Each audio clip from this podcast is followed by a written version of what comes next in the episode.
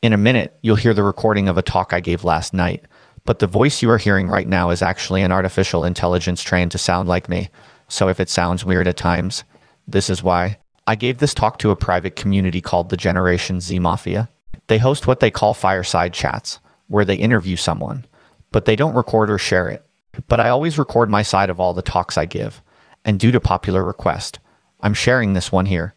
I started recording a little late, and I did not record the interviewer without her permission, so I've added in little voice notes to restate the questions I was asked. Thank you to the Generation Z Mafia for inviting me to talk, and thank you to Emma Salinas for the thoughtful questions. It starts in the middle of my answer to the question of what will happen to academia. Here it goes or something like that or goes away.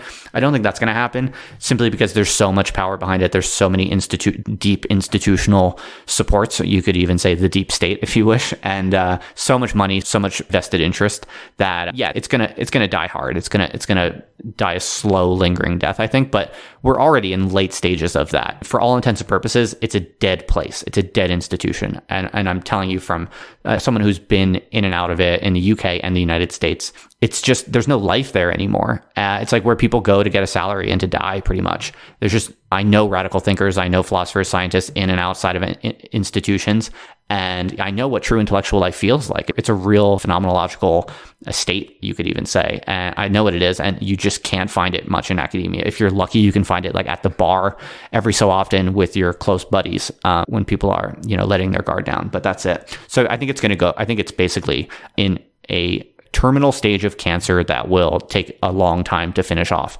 uh, but it's terminal nonetheless. That's my basic descriptive diagnosis. Here, Emma asks me what the alternative Schelling point will be. I think there's going to be an archipelago of Schelling points. In the social science literature, you might say multiple equilibria.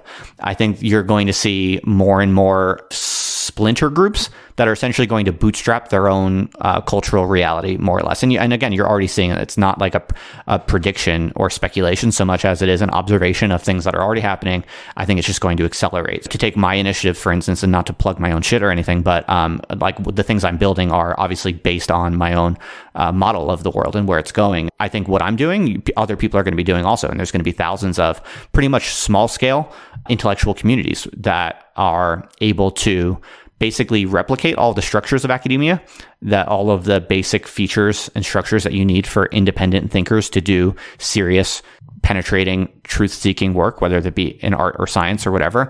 There, it's not that hard to replicate those structures. We, I think we know pretty well what those structures are, and relatively small groups can bootstrap them. Uh, and so that's what I'm doing and it's working. And so if I'm not a genius, if I can do it and it's working, I'm sure other people are going to do it and it's going to be working. And in some sense, other dynamics we're already observing are already that, right? If you look like you folks, for instance, I don't know too much about you, but like any, any Discord server with a bunch of smart, creative, honest people in it trying to figure something out are essentially learning what I'm talking about. And so I think, I guess if I have a unique take here or any added value here, it's I have theorized a little bit what this means more technically or why this is going to happen or, or what exactly it involves. And what I think is not fully appreciated by a lot of people is how radical this process is. Like it's not just communities, quote unquote communities. That's a naive, domesticated euphemism, the term community. A lot of people talk about the rise of different online communities. That's such an insane understatement. It's not that at all. It's literally people are defecting from the, the shared sense of mainstream reality that has existed for centuries at least. And they are literally figuring out ways to create their own new realities because that's essentially what it comes down to. I have I have a few essays I wrote called I have a series of essays it's called uh, hard forking reality, and I think that's essentially what's happening is people cultural entrepreneurs are realizing that the basic meaning of what reality even is actually up for grabs right now, and there's this mad scramble by cultural entrepreneurs to essentially develop compelling theories of what the, the frick is even happening, what the world even is right now. And there's no real ultimate mechanism for the different cultural entrepreneurs developing those different models to calibrate or adjudicate themselves. So there's this free reign going on. There's a lot of degrees of freedom right now where if you have a if you have a creative vision of what the world is or should be and you have the will to basically create a series of cultural artifacts o- over time that embody or represent that vision of reality that you believe is real. And you you just have the discipline and skill really to push it through and to make it uh, of reality over time, then you are essentially like the founder of a, of a new state. You're essentially the founder of a new government, a new reality on, on some base level. And uh, people who are less capable of d- developing their own model of reality, because it's a freaking hard thing to do. Most people are not, just most people are not equipped to do it. It's just that simple. Uh, and most people don't want to do it. Most people shouldn't have to do it. All of those people, the much larger number of people who don't want to create their own reality state and foster a community around it, um, all of those people are right now scrambling, looking for leaders uh, uh, who can basically give them some sense of what reality is or should be. And they're signing up to be with those leaders. They're signing up to join the governments or to join the cultural realities of those cultural entrepreneurs. And yeah, I think a lot of people know this and see this is happening, but it's described in these really underwhelming terms that really understate the case. It's like this mad scramble for reality is really what's going on. Absolutely. Oh, absolutely. I think that's the future. That is absolutely the immediate future. Everything is going to be cult like. And people won't say this because cults have a bad rap for very good reason. They're da- they're dangerous. They almost always end badly, and there's almost always uh, insane, destructive power dynamics at play. But that is absolutely the world that we're going into, and I think whether we like it or not, it's not like a choice. I think it's simply because the actual foundations of mainstream reality are have been broken down. Trust social trust is declining. Trust in all mainstream institutions is declining to catastrophic levels. So the only alternative is essentially communities have to learn to bootstrap their own cults. And the question becomes, what is the cult design that is least harmful? What is the cult design that is most amenable to the equal and full emancipation or empowerment of all the members involved? And I think that's essentially just a matter of institutional design. Here, Emma asks me about America versus the rest of the world.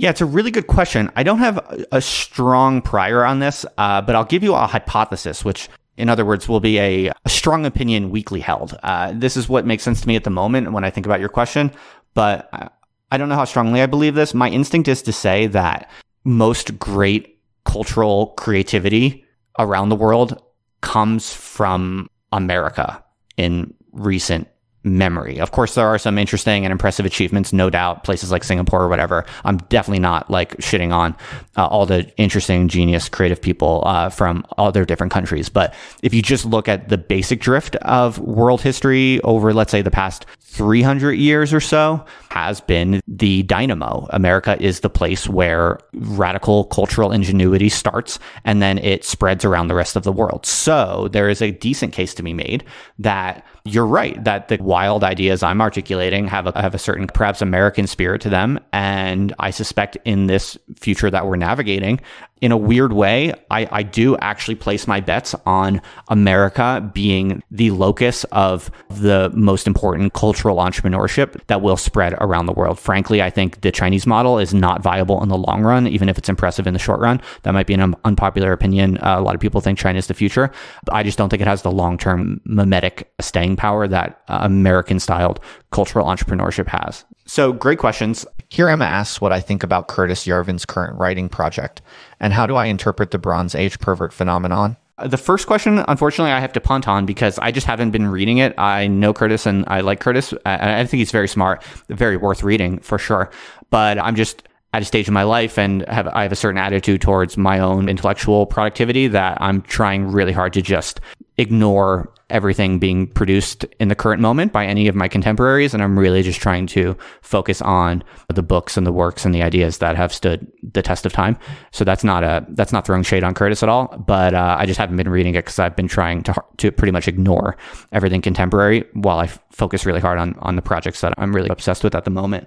And as for Bronze Age Pervert, I did read that book. I read the first half of it. I didn't really find it very readable. I thought it was cool and funny for sure. I respect, I definitely respect the Bronze Age Pervert, and I thought it was a very interesting and, and in its own way impressive project. But I, I found the book not enough like personally rewarding to actually read more than half of it, but it was interesting and cool nonetheless. I'm not throwing shade. And my reading on the Bronze Age Pervert, I think it's pretty clear in retrospect why it got the traction that it did get. And it's simply because the ideas that it represents are just dramatically undersupplied due to essentially artificial political constraints. So it's just basic supply and demand, right? If you can find real intellectual ideas that respond to a core part of human nature that are being systematically undersupplied because of fashions or because of political constraints or whatever the case might be, then uh, yeah, if you can put them into a punchy, fun book, guess what? It's going to get a lot of traction. And I think that's what happened. And I think in that case, it's pretty much, it's uh, the real value there that it's representing that got a lot of traction is unadorned, unapologetic, naive, masculine, energy or spirit or I don't know what exactly what you want to call it, but the way that it combines bad grammar and bad spelling it signals its own intellectual unpretentiousness, like the fact that it doesn't really care that much about being polished, um, combined with just sheer masculine martial virtues. Guess what? That's like a huge portion of the entire history of like essentially male consciousness in some ways. And it's exactly that aspect of, of male consciousness that has been systematically undervalued and, and pushed out of mainstream culture for decades now. So um, it makes perfect sense that someone uh, who could come along and give voice to that in, in a unapologetic, fun, interesting, internet savvy way, um, of course it's going to blow up. It's going to it's going to have a huge audience, and I'm glad that that it did. Now Emma asks me why academia has become left wing since the 1990s. Yeah, it's a great question. And I would see it as a relatively epiphenomenal symptom, if you will, of deeper trends in Western civilization, namely the what I, in some of my research in the past, I've, I've called it the pacification of the world. Uh, you could also call it the domestication, or um, to use a somewhat more provocative term, would be feminization. But I don't really see it as primarily a gender a gender issue. But it's pretty much since the early 1970s, across the board, institutions as such have been able to essentially devalue and push out everything that is rough, aggressive, dangerous, or harsh and allow in and value higher and privilege more and more. That which is soft and flattering of mm, a, a, a naive, vague soft humanism, I would say. In other words, and you could see this across many other dynamics in which, you know, since the 70s, pretty much, yeah, that which is that that that which is at all like dangerous to the actual stability of institutions themselves has been systematically uh, undervalued and excluded and, and they've done that more and more. If you look at like protest activity for instance or you look at watch movies from the 70s look at representations of young men in the 1970s in movies from the 1970s or look at radical left protest movements in the 1970s in the, these totally different domains. In both cases what is examples of dangerous vitalism. I really like this word vitalism. It's basically just like a lust for life that uh, defies the expectations or constraints of peaceable domestic pacified institutional norms and it's dangerous. It's horrifying. In the case of political protest, it leads to things like actual guerrilla warfare, like actual revolutionary violence. In the case of young masculine culture, it's it's um, getting into bar fights and driving your car off a cliff or accidentally killing a guy because he looked at your girlfriend the wrong way. These aren't necessarily good things, but they are examples of what I call a, a general vitalism. And institutions as such, where I'm going with this is that institutions as such, since the 1970s, have basically suffocated. They've gotten better and better at suffocating. Anything which is vital, anything which ex- expresses an unapologetic expression expression of life's intensities. And i think the you can basically make a whole catalog of a bunch of other examples. And i think the shift in academic ideology, for instance, towards uh, a culture that increasingly selects for left wing professors, uh, I think that's just a, a relatively late and relatively shallow symptom of this much larger trend that I think starts around the 70s. That's how I see it. I think you're going to see more of what you're seeing now, which is basically people are realizing that huge aspects of the human condition have been essentially pushed out of institutions. And what's happened now, what I think is unique and interesting about the current moment is we've crossed this threshold where if you're actually interested in those repressed or undervalued aspects of the human condition, that which I'm calling vitalism for shorthand, but you could call it other things too. If that's what you're really interested in, if that's if, if that's what speaks to you most, or that's what you're most interested in pursuing or cultivating or trying to make a part of your life, we've only just recently crossed the threshold where due to various technologies, it's now in your interest to basically do some weird creative personal project outside of institutions, which represent those underserved values or those institutionally suppressed values. And if you can do it, guess what? There's a huge audience of people that resonate with it because it is, in fact, a true aspect of the human condition. And so I think that's what's unique about the current moment is due to technologies, it's now feasible for essentially cultural upstarts to build their own projects around these types of values. And those who do it rapidly get attention and audiences. And ultimately, that's where status and power uh, and money flow. And that's proven by examples such as Bronze Age Pervert in my own personal way, in a very different way that uh, what I'm doing and the success I've had proves it also. But many other cases and cultural practices and, and organizations and initiatives right now are, are proving this. And what I think I would expect to see over the next five to 10 years in particular is the simple implications of normal people or just more people realizing this and understanding it. So someone like Bronze Age pervert is like you think of it if you look if you look at like technology adoption curves, people are probably familiar with this. There's like an S curve shape. The early adopters at the beginning, there's a very small number of them, but once they prove it can be done, once they prove that it's good and it becomes popular, then tons of people start doing it, right? And, until it saturates the, the whole population. So I think we're just at the very beginning of these types of counter institutional anti-institutional uh, cultural entrepreneurship models really. We're at the very beginning. It's proving people are proving that it works. And we've we haven't seen anything yet because still so few people are doing it. So I, I think it's a very safe bet that over the next five to ten years just more normal people are going to realize oh, these dead institutions, which actually require a ton of cost from me, they ask all of this sacrifice and submission from me, they actually don't deliver half of the attractive results and rewards that I could get from just being a genuinely creative, interesting, intelligent person in my own way, in my own style, building my own counter institutions. And yeah, so I think that's just going to become knowledge of that is going to become more spread. Knowledge of, of how to do that also is going to become more widely spread. And I think it'll totally change the fabric of society very soon. Yeah, for sure. Definitely. I've learned so much about that over the past year or two. Here Emma asks if I have any advice for young people. I'd be happy to take any like specific questions, but the big points that jump out to me would be one question a lot of people ask, uh, which I have a strong opinion about is should you try to reform the institutions from the inside or should you just try to go outside the institutions and build something radically new and independent? Clearly, I think anyone who knows like my story and what I'm doing uh, knows that I'm firmly on the side of uh, seeing all currently existing institutions as pretty much unsalvageable. And so that's my take on that. So in other words, the advice there is if you have your foot halfway in some institution, and what I mean by that is concretely like the people in your life who whose opinions you care about if some of those people take their cues from mainstream institutions that could be a parent that could be an advisor that could be a teacher or it could just be the friends you have or the role models that you look up to if some number of those people are representatives of mainstream old institutions, prestige institutions, and that's where they take their cues from. That's where that's where you know their values lie and are oriented by.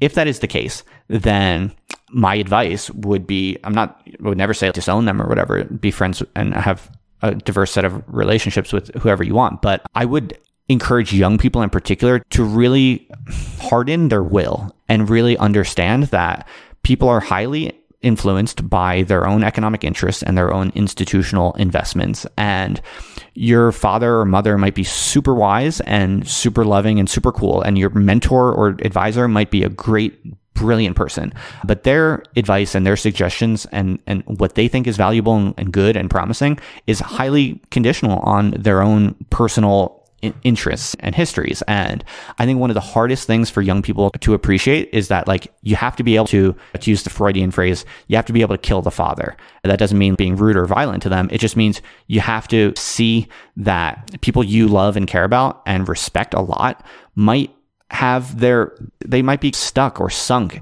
in a world that maybe is dying more rapidly than they understand. And if you want to get out in front of the way the world is going I think as a young person, you need to prioritize independence of mind and you need to start creating psychological and emotional buffers between the people in your life who maybe would look down on you or would judge you negatively if you decided to break free from everything they know and do something wild, totally new and wild and, and weird. I, I think you should start building the psychological fortifications to just be like really weird as soon as possible and to do so militantly and confidently. Here, Emma asks me how we can reform mainstream society to be more accepting of weird and creative people. Culture as such is never going to value or accept this weirdness. Like society as a whole is always going to hate you for doing anything like we- truly weird or creative. And that's just a simple fact that's borne out in the entire history of, of philosophy and art and, and like true art, radical art. And you see it time and time again. So I think that's very clear. And I'm not even saying it's I'm not even saying that to be romantic or n- not necessarily flattering myself or anyone else. Like you could be totally wrong and stupid, but, or you could be smart and, and genius. Regardless, if you're doing something like truly independent and creative, that's off the grid of contemporary, legible, institutional social reality, generally you are going to be hated at, at best, really. And you're going to be like seriously punished at worst. Or I shouldn't say that exactly. Technically, you probably the best you can do is to be just confusing, to, to be not, you're going to be not understood. But in any event, it's a, yeah, are you hearing me?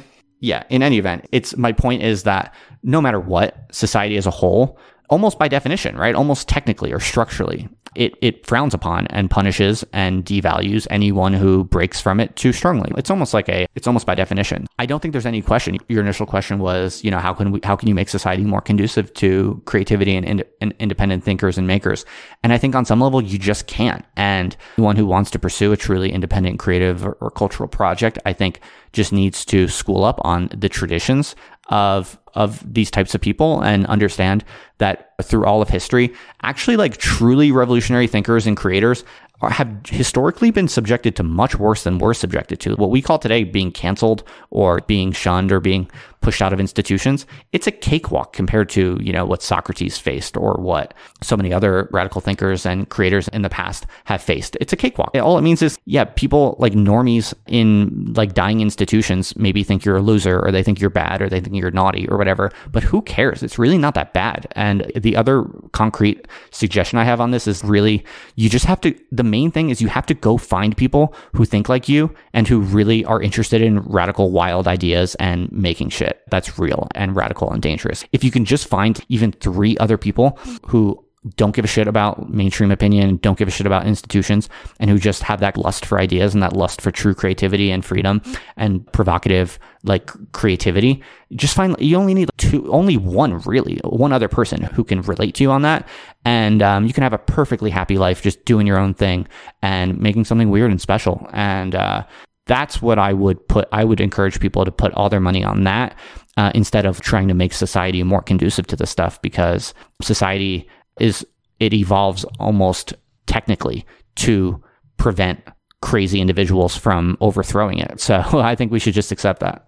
Here, Emma asks me, where is the current counterculture in 2020? The counterculture of 2020 one thing I think you have to disabuse yourself of is the mental model or the mental expectation in which the counterculture will be some objectively observable central thing that like most many people can see together. That is just out the window. I think there's going to be many countercultures. There already are many countercultures, and that fragmentation is just going to accelerate. So I think my answer to the question would be in the counterculture in 2020 will not look like a counterculture or the counterculture.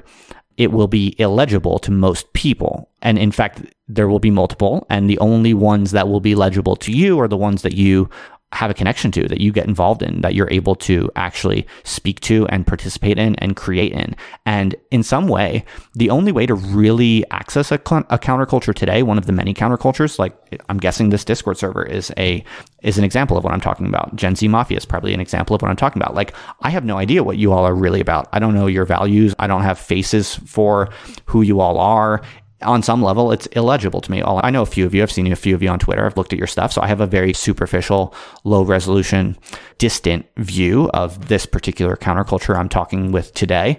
Um, but I recognize that it's only one of many. There's literally thousands of other Discord servers and private DM groups with their own identity and shared value and, and sociological correlates. And for most people, most intents and purposes, although this counterculture as a set of individual countercultures. As I said, it's actually pretty huge. There's actually a thriving aggregate counterculture in some sense. The problem is they're all radically illegible to each other and you never really get one until you're in it and you're like a member and you're actively creating and participating in it. Uh, because ultimately that's the only way to internalize and, and have knowledge of the codes and the norms and the values that define these countercultures. So that's that the summary of this answer of what does the counterculture look like in 2020?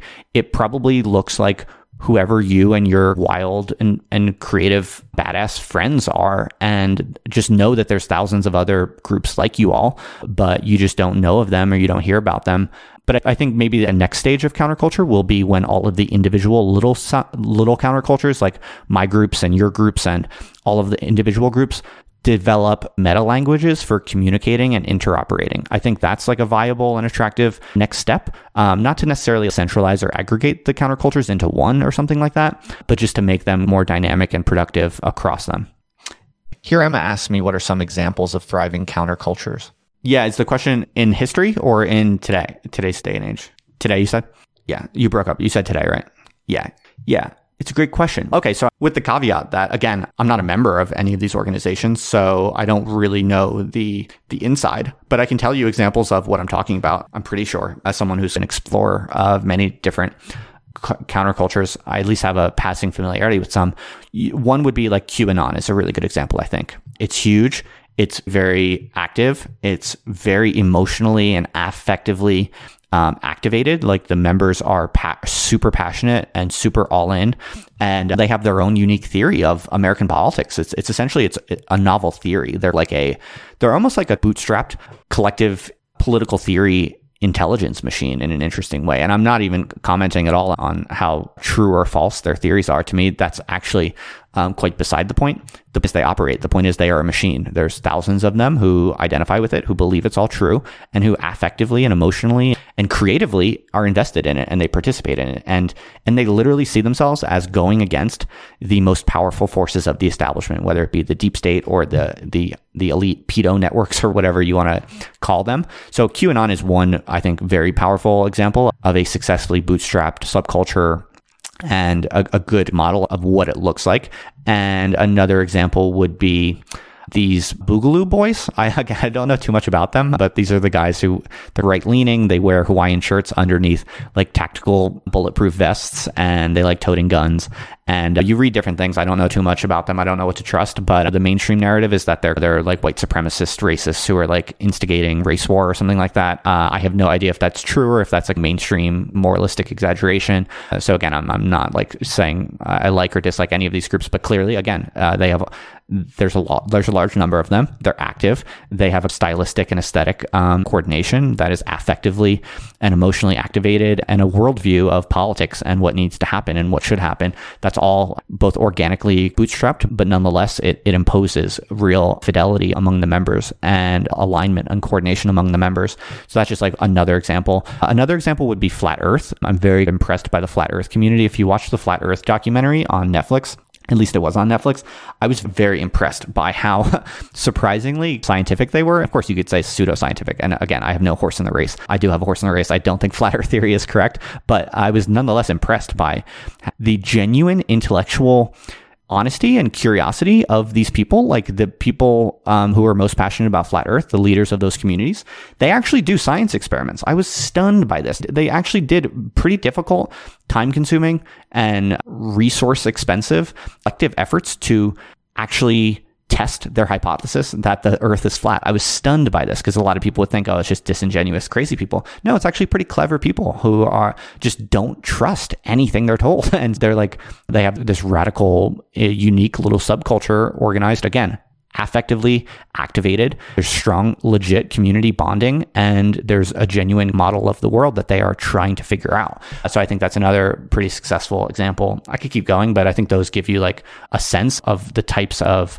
current forerunners of what powerful subcultures are, are emerging. I, I guess I'd say one more thing concretely, which is maybe interesting and unique, which is my little personal wager or interest is the prospect of building a subculture like these subcultures and that it's radically anti-institutional it's crazy super unique uh, certainly very weird and ungovernable and just it, truly sets flight from all of mainstream norms and grids. But what if you could do that where the actual shared criteria of truth and desirability and goodness was objective reality itself? And no one has really been ever been able to pull that off. Of course, like in a weird way, the flat earthers are trying to do it. Like I was saying, they're, they're actually trying to use science experiments and stuff like that to get at a hidden truth. The problem is like a lot of them just don't know science and, and they don't actually understand what's really going on. So my theory is like, what if you had a group that was like as wild and crazy epistemologically and politically as the flat earthers or QAnon or whatever, but you actually filled it with legit social scientists and legit physical scientists and legit philosophers.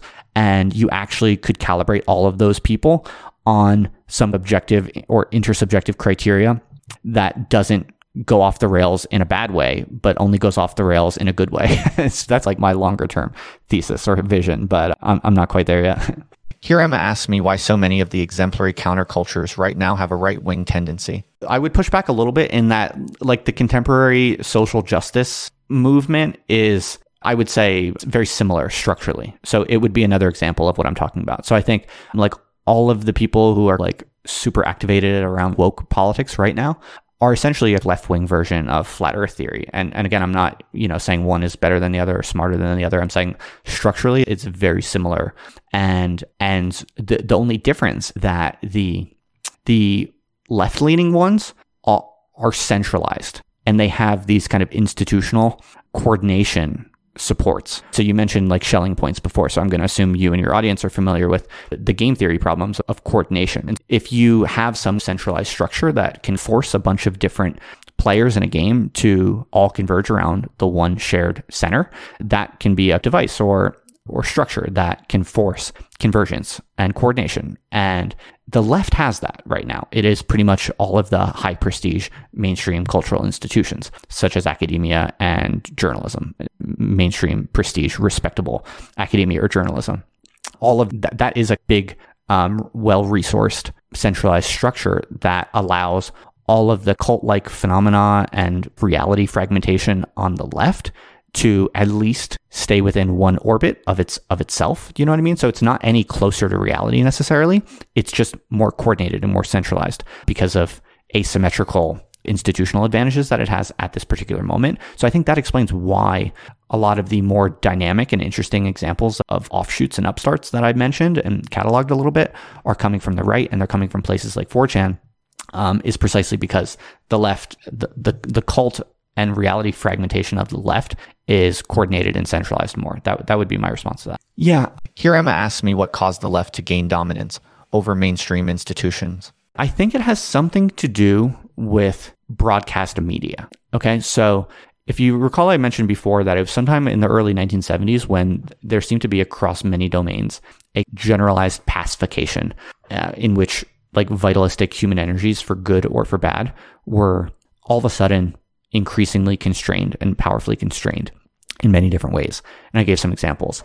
What I think is going on there, ultimately, the underlying cause of that is that with the rise of broadcast media, there are increasing incentives to tell stories that are humane for the simple reason that stories that are humane are more well received. And if you can tell a story that rises to the top of the centralized broadcast status pyramid. If you can become like a Tom Brokaw or a Lucille Ball or something like this, one, one of the big mm, famous faces of the golden age of broadcast television, let's say. If you could get to the top of that pyramid, you had access to more eyeballs and ears than ever before in the history of the world. And so what happened was, I believe, this is my theory anyway, and I've written a bit about this, is that this created really new and super powerful selection pressures for stories and ideas and norms and attitudes that are essentially candy coated that basically tell people what they want to hear.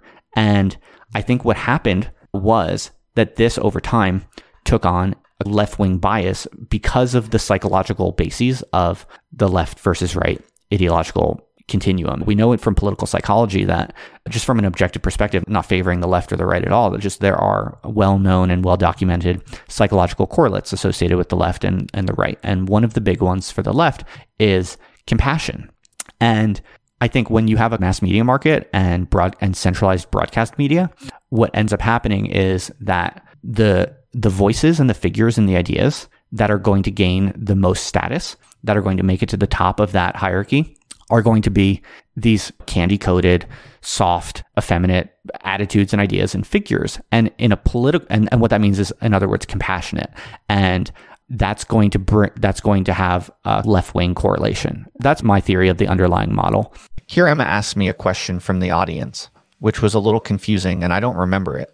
It was about conspiracy theories. I think conspiracy theories would be just a subset of the reality fragmentation that I referred to before. And so I think from the perspective of the conspiracy theorist, the people in the group of the conspiracy theory are just trying to question certain things that have historically been prohibited from questioning. But from the person who has their feet inside of the institutions, the conspiracy theorist is a crank, a nut job, and a vaguely dangerous, sinister force that is trying to uh, hurt the world or hurt truth and reason and goodness. And I think that in this interim period, it's literally both of those are true. Only time will tell, really. I think in the like in the end, the the truth of a theory is borne out by the consequences that it produces over a, a, fairly long period of time. And when you have a bunch of like new conspiracy theories scrambling for the narrative of reality, you really can't know for sure in the short term, like what is what.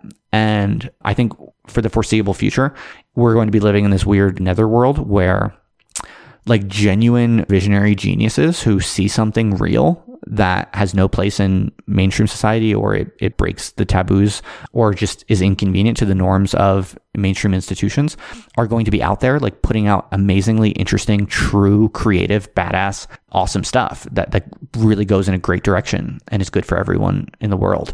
And they're going to be alongside absolutely crazy cranks uh, who believe in all kinds of uh, ridiculous conspiracy theories and superstitions. And I think, like for the foreseeable future, there's going to be on the outside of institutions, there's going to be this wild hodgepodge where true geniuses are intermingling with like true crackpots.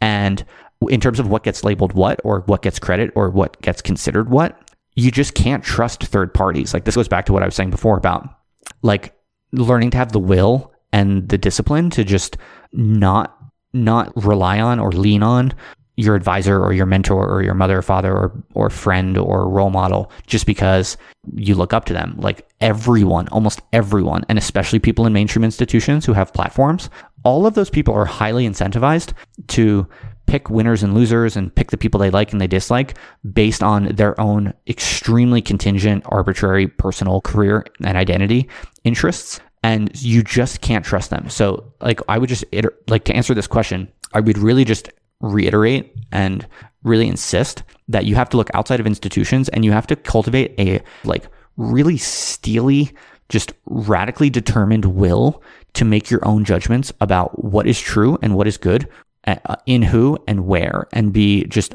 as radically discerning as you can on your own devices as possible because I think the way that things get labeled as good or bad or true or false coming from mainstream institutions or any type of like prestige blue check character, that's going to get more and more scrambled and more and more reliable. So the sooner that you can basically check out of like the collective centralized labeling of good, bad, true, false, the more you can fully check out of that altogether, the better off you're going to be. Here, Emma asked me which of the big conspiracy theories I consider to be pointing in the right direction. I guess I think QAnon is directionally compelling. I think, again, I don't I'm not like a scholar of any of these. There's, as I said before, there's so many of them, and I can't pretend to be like deeply well versed in any of them. But from what I know of QAnon in very broad strokes, the idea of a deep state, I think, is pretty compelling, honestly, at this point. And oh, I guess something else I would say is that I think the theory that elite politics and elite entertainment circles, such as Hollywood, are filled with an actual, fairly explicit, fairly coordinated cabal of pedophiles.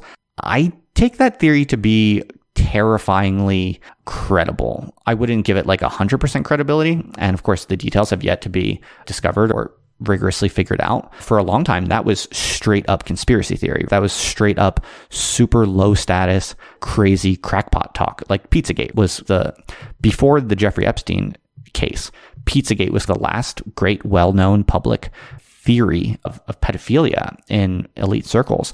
And then the Epstein case broke through and basically the crackpot Pizzagate people. Although the details again might be very far off or a very overfitted model, what scientists would call an overfitted model, but directionally, Pizzagate was very compelling, as we now know from Epstein. So I think of all the crazy conspiracy theories, that's the one that's most terrifyingly tr- compelling. I think we will probably be terrifyingly surprised over the next 10, 20 years as we figure out how deep that rabbit hole goes. I would put a little bit of money on it being more real and more terrifying than most respectable opinion today is willing to admit. Here, Emma asks me what I think post pandemic politics will look like in America. I remain pretty bullish on American, the American spirit of crazy, wild, mm, decentralized ambition and creativity. I think what a lot of people are complaining about in the pandemic context about how the American governance response has been pretty bad compared to many other countries, I still think it represents American strength. And even if in the short term, maybe more people die in America than would die otherwise if we had a strong authoritarian centralized public health system, I think that in the long run, America is going to actually bounce back from the pandemic better and more vigorously and more rapidly than a lot of other countries. Again, I, I'm just not convinced that the Chinese authoritarian model I just don't think that it's really viable and attractive in the very long term. And I do so to be more concrete, I think when the pandemic settles, I think America is going to be even more wild and crazy and disorganized than it's ever been. And I think it's going to be good. I think it's going to be better. If you look at like work from home dynamics, for instance, like I think the work from home trend is a, a real again, that's like a euphemism. It really understates how radical the situation is. I think what's really going on under the hood of work from home dynamics is like people are disengaging from their employers. Like they're becoming less and less invested in their employers. They're becoming less and less beholden to their employers. And I think just like the emotional link, the emotional subservience or the emotional containment that historically jobs and careers have put on to people's lives and souls and energies is it's weakening. And I think that's a really good thing. I think like the American workforce is going to be way more creative and um, energized and autonomous. As one example of what I'm talking about. But I think the even the governance failure, and I admit, like American governance over coronavirus has been terrible and will probably continue to be terrible. But what it's really going to do in the long run is it's going to make Americans realize they have to get scrappier, right? Like how many millennials that don't even have healthcare? I'm 33 years old and I don't even have healthcare. Um, like I'm I'm doing well in many ways, but I'm not I don't have a very fully satisfied or secure life yet. And I'm 33. I, know tons and tons of people uh, like me and, and younger than me who they're lose the fact that they're losing faith in the ability for the American government to ever do anything for them. Although it sucks and it's a bad thing, and I would kind of prefer for like everyone have to, to have healthcare. I think it's just going to basically make people more scrappy and it's going to make people do more and more creative and radical things when it comes to like lifestyle design or household design or bootstrapping healthcare collectives and, and things like this. And, and I ultimately think that the post pandemic political response in America is going to be wild, crazy, but uh, more scrappy and more radical and creative than anywhere else. And that's something I believe in, and in my own way, I'm trying to participate in. Here, Emma asks me what I think about the business model of indie creators like Sonia Mann. Oh yeah, absolutely. I'm, I'm friends with Sonia. I like Sonia a lot, and I'm all about this. I'm, and it's what I'm doing. Also, I've tried not to plug my own shit in this talk, but I'm doing very similar things. I'm pretty much living full time now as a content creator and as a little uh, founder of a bootstrapped startup. I've, I'm like one year out of. I quit academia one year ago. I was a professor for five years, and then I quit one year ago, and my I've pretty much replaced my salary about 100%, pretty much doing the type of stuff that Sonia is doing. So I think there's going to be more and more people like her, like me, just basically doing independent writing, thinking, creating, and building communities, and then ultimately services around it. Like the only thing I would add to what Sonia is doing is that I think I think you can do what Sonia is doing uh, very well and and ha- and ultimately figure out how to have a decent lifestyle or a, a decent recurring income around it.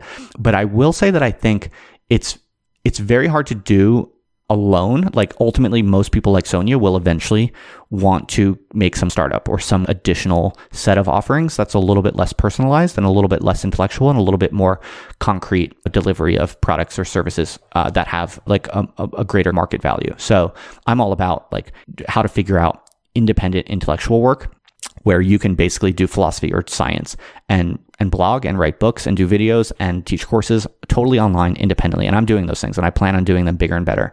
And I think you absolutely are going to be able to make a good living that way. But in the short term, it is pretty hard to do all of those things and only those things and have a truly good, secure financial life and be able to have kids and health insurance and all of those good things. Like it's going to be hard to get true wealth doing all of those things, but it's much easier if, in addition to doing all of those things, you just come up with some type of little bootstrapped startup idea that is a little bit more compelling in terms of market value. And that, so that's what I'm doing with indiethinkers.org, which is my little private membership community. And again, I think it's just one example of what many people are going to figure out. I'm sure Sonia will figure out in her own way, and uh, lots of people are going to figure it out. So I'm very bullish on this stuff. Yeah.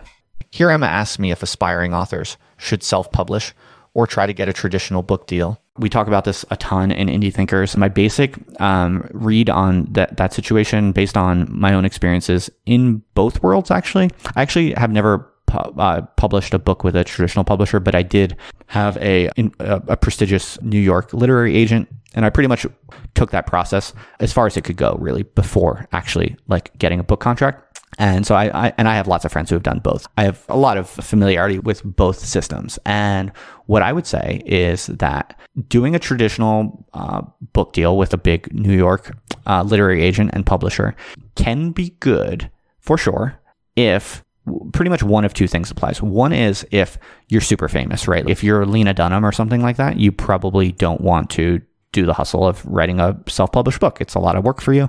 And yeah, if you're Lena Dunham, it's totally going to be within your interest to get the best literary agent and get a big book deal and then make millions of dollars off your book published by a New York literary agent. So no doubt about that. You can't take that from Miss Dunham. But the thing is that the number of people for whom that applies is decreasing over time. And I'm I'm pretty confident in this. I believe it's borne out in the data. And so what I mean by that is it's like it's a winner takes all kind of thing. And, and this is happening over the past several decades. I think you could I think you could fairly say.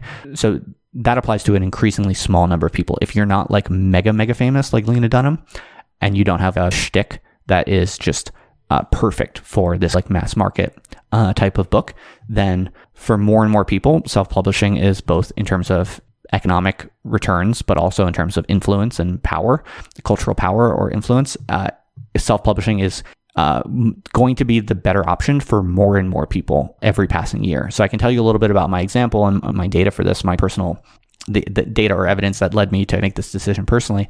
I was a professor. I have a PhD. I was like, I was a, a professor at a fairly prestigious uh, British university, and I was there. For, I was a professor for five years, and uh, so I did everything. I was paying my dues. I was paying my dues and climbing up the hierarchy, and publishing articles in good journals, all that. And uh, I had after five years, I was like, okay, time has come. I want to write a book, and I want to write a, a popular book. And so pretty much, I had on paper like everything you could possibly want. I, I also had friends who had book deals, right? So like I talked with my buddy Geoffrey Miller, who did like a book 10 years ago or something like that. That was a really big book called The Mating Mind. It was really successful, sold a lot, and was really big. Did, did the whole New York media tour, the whole nine, nine yards. And he had a good agent, lots of experience, knowledge, and connections. I talked to him and he told me what to do. He put me in touch with people. He helped me get an agent. So pretty much I had everything you, you could, you could want or need in terms of skills, background, ability. I had a good book proposal developed in detail. I had the ideas and the discipline able to do it. And I even had the prestigious institutional position. And I had spent, mind you, my entire adult life building those things up. And I even had connections and networks of people who could help me get in with influential, prestigious New York publishing people. So I literally had everything you could possibly want. And I paid my dues um, for a long time to get there. And all I wanted to do was like publish my first mainstream book about politics. And uh, just surprisingly terrible. Like it was hard and it was annoying and it was and and and I basically spent like one whole year. I got a good literary agent at a good prestigious agency in New York, and I spent like one year just talking to like he would just tell me to fix things in my proposal and he'd send me back like all these edits and i basically just spent like a year making edits on my proposal before we even sent it to anyone. Okay and um, he was smart cool dude but he didn't really i didn't think he helped very much. Like he didn't add much value no disrespect to him at all. I'm sure he made good suggestions but it didn't really uh, change the level or the quality of the book or anything like that. It just spent a year of my life fixing little things basically. And uh, so then he went and shopped it around to agents and sent it, or I'm sorry, to publishers, sent it to whatever 20, 30, as many as literary agents do. And basically just no deal came through. And that, that could be for any number of reasons. It's all good. It, it doesn't matter. But my point is just take me as an example. Uh, if you're going to spend 10 years of your life getting degrees and publishing influential journals and paying your dues and building your networks and basically jumping through all the little hoops you have to get just to get access to a good literary agent who wants to represent you, and then you do everything right and you have a great proposal, but there's still just like a big probability that you strike out for reasons that who knows what probably has nothing to do with you. And um, so my point is, this is just like a cautionary tale from my own experience. This was when I was like also getting fed up with academia. And I was just like, this is so dumb. This is such a waste of my time. Like all of the shit I'm doing in institutions is a waste of my time. It became patently clear to me. And I was like, in the time it took me to shop around to develop this book proposal with this guy, it, I could have written two books and publish them myself. So if you just look at basic the expected value of doing a book with, and uh, so the final data point here for people who are really interested in this, I guess I'll, I'll keep going deep on this, um, is if you actually look at the probability distribution or like the expected value distribution of first time book deals today in like 2020. So it's hard to get uh, clear data on this stuff, but it, goes back to what I was saying before that if you're Lena Dunham, you can make millions of dollars off like a traditionally published book. But for the over, overwhelming majority of professors and legit, significant, like smart, impressive, like thinkers and scholars or whatever, for the overwhelming majority of them publishing a book through a New York publisher, you're not going to make much money at all and you're not going to get that many readers at all. Like it's you're not going to make a like the average book publisher the average author who publishes a book this way just does not make that much of a splash does not get that much recognition does not get that many readers or money. And and that's just a simple statistical fact. So when you multiply that by the probability of simply striking out where like I did everything right I had all the things you needed and I still didn't even get a book deal when you look at the, the numbers that I would have done if I did get a book deal and you multiply that by the probability of getting the book deal, that's your expected value, right? So you compare that to the expected value of self-publishing for the overwhelming majority of people like me, whether you be professors or or anything else, any any normal, educated, ambitious person who wants to write a book. The the first thing you note about self-publishing is if you so long as you have the will to do it no one can stop you. So you have a probability of one that it will get published okay? That's a huge gain that you're pretty much guaranteed it will get published if you simply want it to get published and you follow through on it. But then here's the real kicker. When you look at the actual amount of money you make from doing a self-published book and the number of readers that you get from doing a self-published book on average you're going to do at least as good if not better than many of the people at your level, at your age, at your at similar characteristics. And I won't call people out because I'm not tr- I'm not trying to throw shade or whatever. But like many narcissistic, ambitious people, I have kept a tally of many of my peers, and I've looked at how they've done things. And I've actually gone through a lot of the Amazon numbers. You can use Amazon rankings to back out how much how many readers a book has and how many how much money a book makes. You can back all those things out from Amazon stats, and I can tell you without calling anyone out my first book that I self published had more readers and made me more money than a lot of people at my age writing in a similar type of book with mainstream publishers. So that's my that's my deep dive onto the numbers and the logic of when you should choose to do a traditionally published book versus a self published book. Here Emma asks me what it's like living with two evolutionary psychologists. So I did live with them. I don't anymore. We moved out. We, my wife and I lived with Geoffrey Miller and Diana Fleischman for about one year. Over the past year, we lived with them in Albuquerque, in their home in Albuquerque, and it was really interesting. Honestly, like I'm, I think evolutionary psychology is very compelling in many ways, and I think on a lot of big hot button questions, it actually does have probably the most compelling answer on on many questions. I do think that as a community, it can be prone to certain how should I say, ethical overconfidence or something like that in its own subculture, if you will, to go back to something we talked about before. It is a subculture in that regard, very similar to like flat earth theory, although not, you know, epistemologically equivalent, not the same level of rigor. So I do think that it's true on many fronts and uh, compelling, and people should study it for sure. But I do think that culture can lend itself to a somewhat I don't want to say, I want to choose my words carefully. I'm a Christian, so I do think that science, if you worship it too much as the end all be all of what life is and what the human condition is or can be, then will find yourself going down very uh, ethically disastrous pathways in the long run. I do think that is true, and I do think that uh, that evolutionary psychology subcultures are sometimes guilty of worshiping science to a self-destructive degree. Geoffrey and, and Diana were cool, and uh, I, I would say that living with them was really interesting in that evolutionary psychologists are very accustomed to thinking provocative things that other people look down on and shun and stigmatize.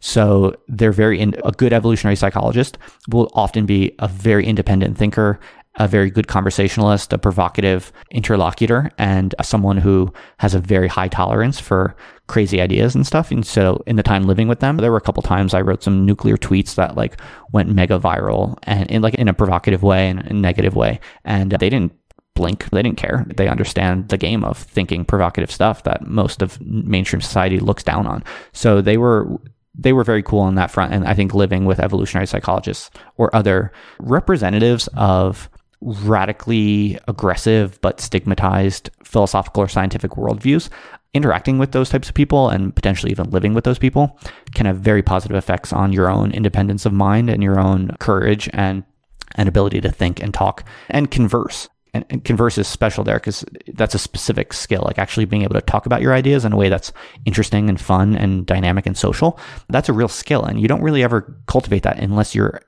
constantly surrounded with people who are educated and think provocative stuff as well um, and who can do the repartee so for all those reasons i we really loved living with them it was very edifying and, and interesting and, and stimulating here emma asks me what is better intellectually being a professor or living with smart and creative people. It's an unfair comparison in that like academia is a job. At the end of the day, it's just a bureaucratic office career. It's, it's just paper pushing at the end of the day. So it's an unfair comparison. Like hanging out with and talking with like highly educated creative thinkers is always going to be like way more stimulating and energizing and intellectually edifying than any like bureaucratic office job. So it, it's almost an unfair comparison.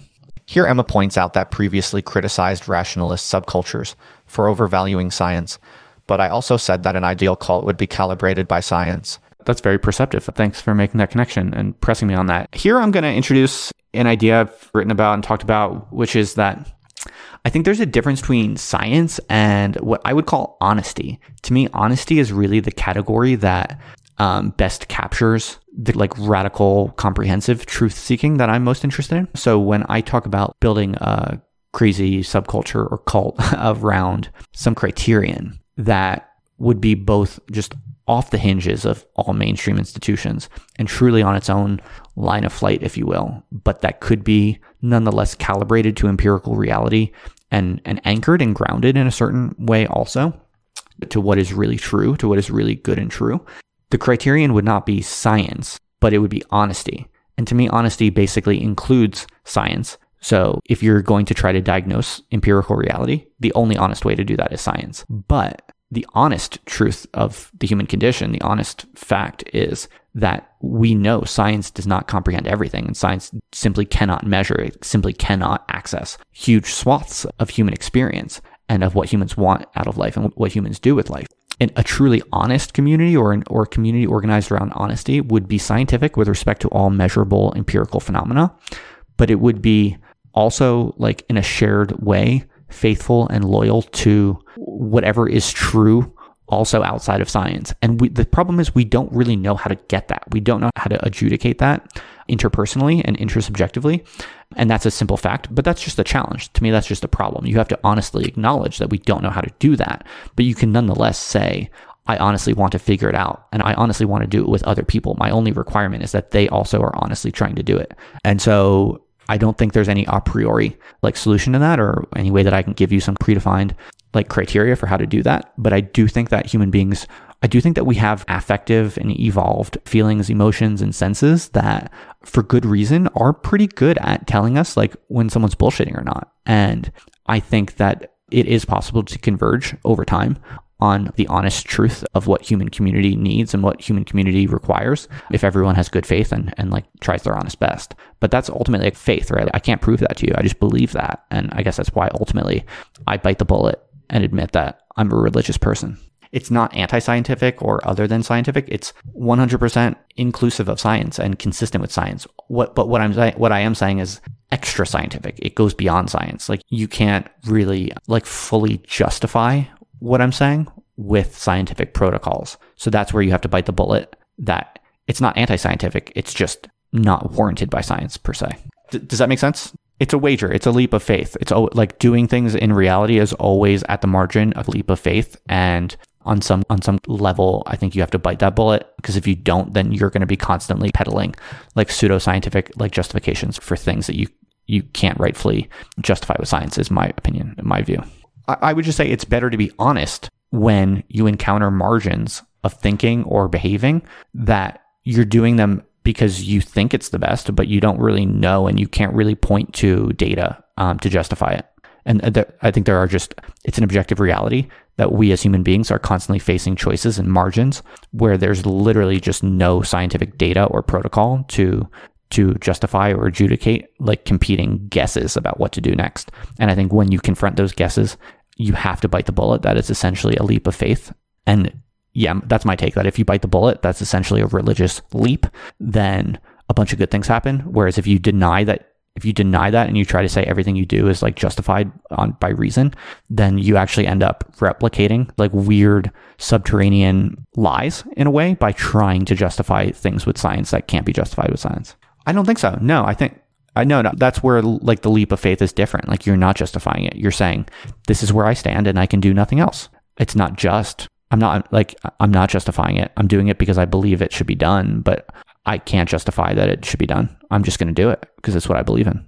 I have faith. I have faith that it's yeah. Go ahead. People want to be able to justify everything through rationality and science because it's seen as low status if you ever think or do anything without that justification. But I think that's I think that's a, a, a trap. Here, Emma asks me what the effect will be if psychedelic drugs continue to become more popular.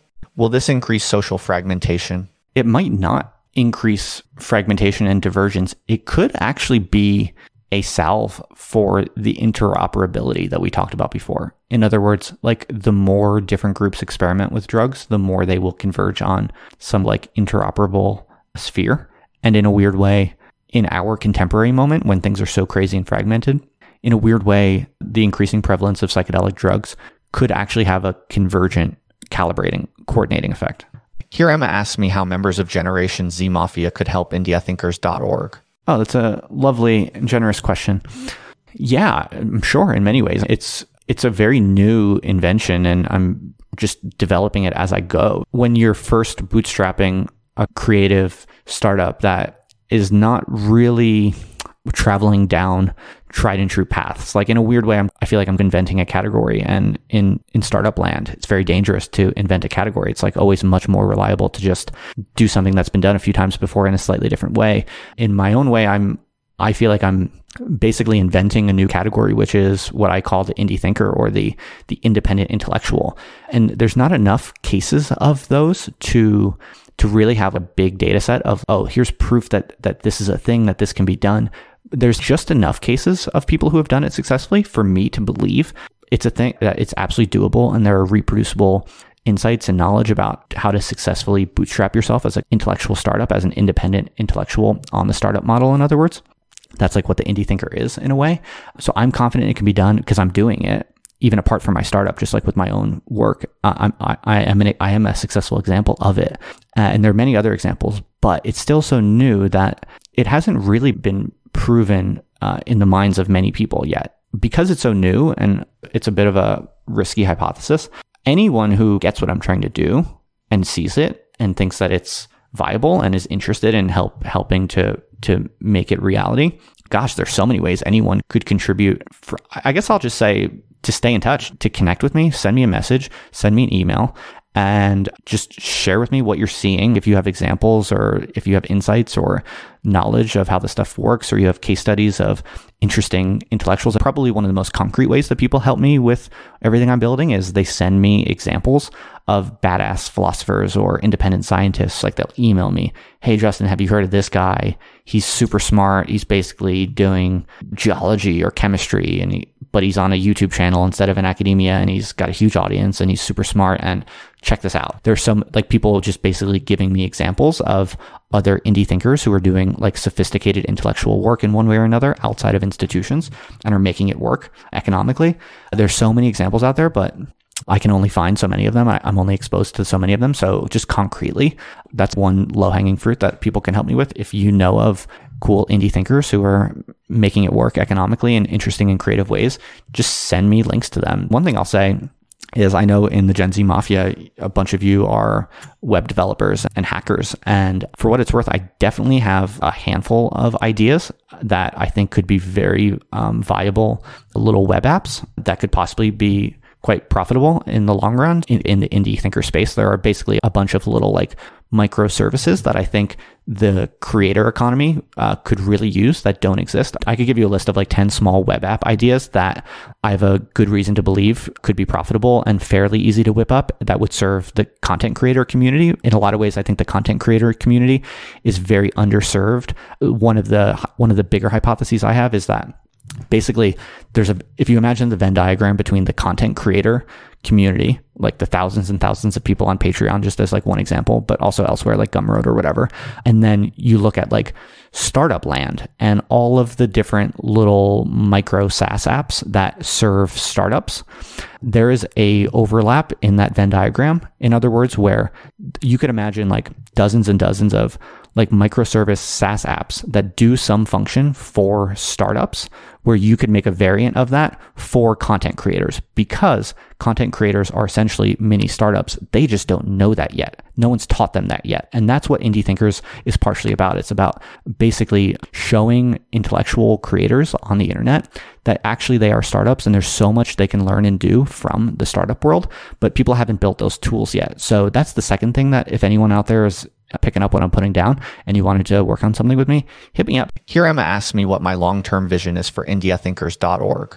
I guess I would just want it to be the place where anyone who is interested in doing long-term intellectual research or artistic work, whether it be science, philosophy, or or art or whatever, but basically just long-term, highbrow, disinterested truth seeking work. They all know that actually there is a place where they can go and get everything they need to do that successfully over time in a way that's maximally stimulating and sustainable and fun and effective and that gets them real results. Like I just want everyone out there to know that's a thing. Like specifically an example would be academics or potential academics. Like I talk with so many young people who are thinking about applying for PhD programs or master's programs or whatever because they want to do serious reading and thinking and writing and they want to write a book and they want to have an intellectual project that they work on seriously over time. And they think the only way to do that is to submit to some idiotic institution and pay a ton of money and submit a ton of their like spirit and creativity to these like ridiculously arbitrary constraints. I just like my end game for indie thinkers, the, the real long term goal is that I just want all of those people to know that actually they don't have to submit to all of those constraints. And actually, there is like a thriving big group of really smart, creative people working really hard on serious intellectual and creative projects. And for just a few bucks a month, you can be a part of that immediately and basically get all the structures and, and supports that you need to do your own work with maximum freedom and in a way that's in the long run economically viable. Like I want to build the place and the system and the set of structures that can basically give that to anyone who genuinely wants it at scale. And I really just want people to know that option exists and that it's it's viable and it's available so that in the long run I think it could save it could basically save so many people so many wasted hours of just petty, sad contortion and domestication of their potential and like just liberate and unleash um, so much creativity that is currently just like being killed on the altar of these dead end institutional career goals. Thank you so much for your interest and for all of these really interesting and generative questions. Thanks so much.